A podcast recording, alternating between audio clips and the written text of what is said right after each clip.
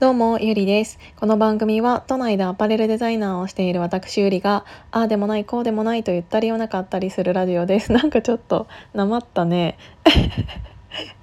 すいません。今日でねコロナじゅうににちめになるんですが、うーんなんかすごいいろいろ思うことはありました。まだうんと咳が私ちょっと出るので外に出るのは控えておこうかなとは思っているんだけど、うーん病院側だったり、えー、と保健所側からしたら、えー、ともう陽性だったとしてもうーん人に感染力を持たないからもう外に出ていいですよっていう考え方と、あとはでも会社側からしたら陰性証明書がないと、えーと出てきては困るっ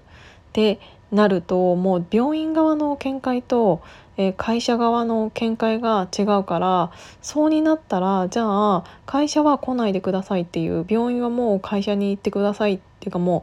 う普通の社会に戻ってくださいっていうけど、そこがうんと考え方が違うから、じゃあ来ないでくださいって言っている会社側からしたら、じゃあそのえっと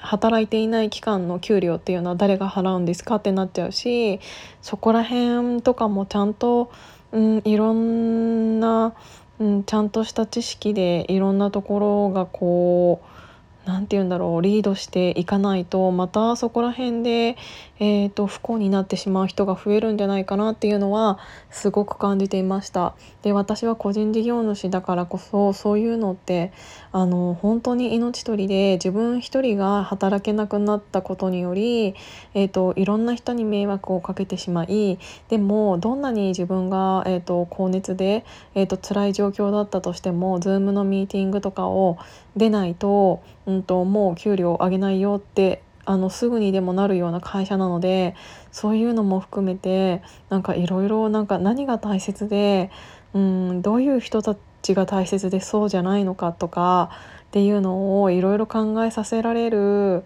うんこのにしゅうかんぐらいだったなっていうのは改めて感じました。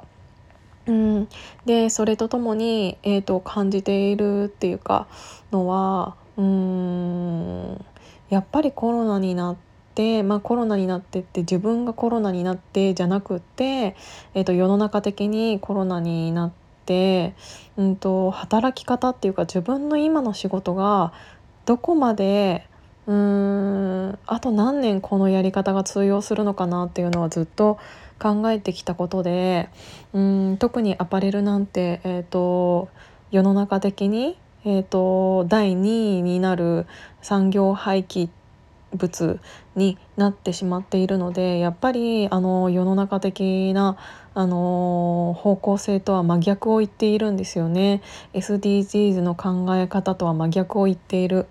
うんで大きい会社も少しずつなんかサスティナブルとか言って、いろんななんかなんていうんだろうただ、ただの聞こえをよくしているだけの素材とかってあるんですけど、それを使っていることによってうちの会社はうーん有料ですよみたいな見せ方をしているけど、実はそうではなかったりっていうのってちょっと掘れば分かってしまうような洋服の作り方だったりはうんとどうしても私たちは見えてしまうからこそ、そうやってなんか世の中世間の目をごまかしながら作っている洋服に自分が加担したくないなっていう気持ちがすごく強くなって、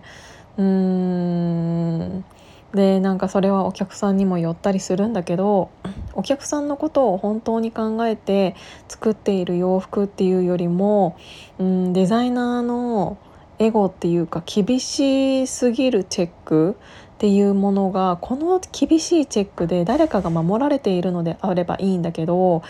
例えばサンプルの色と、えーと量産の色が本当にちょっとずちょっとだけずれてだとするじゃない。そういうことって本当にたくさんあるんだけど、そういう問題が、えーと、あったとするじゃん。でそれが一般の人からしたら正直わかんないんだよね。あの蛍光灯の下で見るのか、それとも、うんと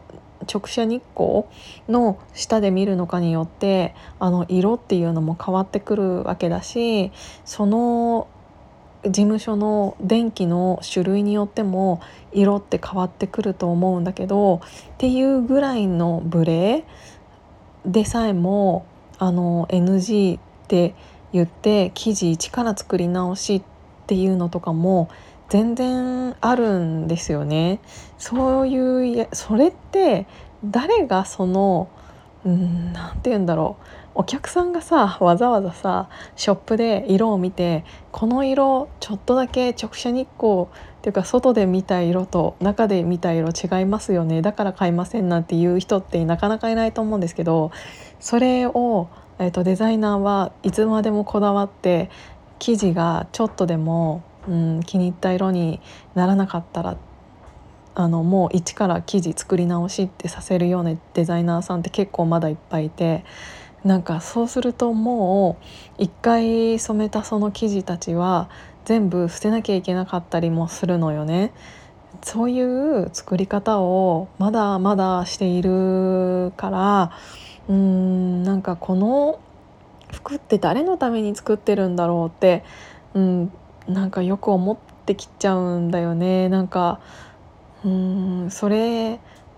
一番こだわそのこだわりってうーん何のこだわりなんですかって思う。なんかお客様からしたらうーんそんなのどうでもどうでもいいっていうか、だってお店で見た色が全てじゃないだからなんかそれ以上のことを求めてくる、うん、デザイナーさんっ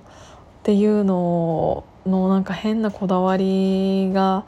あったりとか、それでなんか環境にどんどんどんどん悪いことをしていたりって、でもそこのうーん洋服を売らなきゃいけないってなったら、うーん私はそれに対して営業をかけていかなきゃいけないしっていう、なんかこの洋服の作り方誰も幸せになれない、うんで売れなかったら廃棄するっていう何なんだろうなってすごいいろいろ思ってて、なんか嫌になってきちゃってるんだよね本当に。あのー、自分の今のやり方っていうか、その自分だけじゃなくて今のアパレルの、うん、服の作り方、うーん無駄になれ無駄を作れば作るほどうん会社が儲かる仕組みになっちゃっているから、それは何回か前のお話でもさせていただいたことはあると思うんだけど、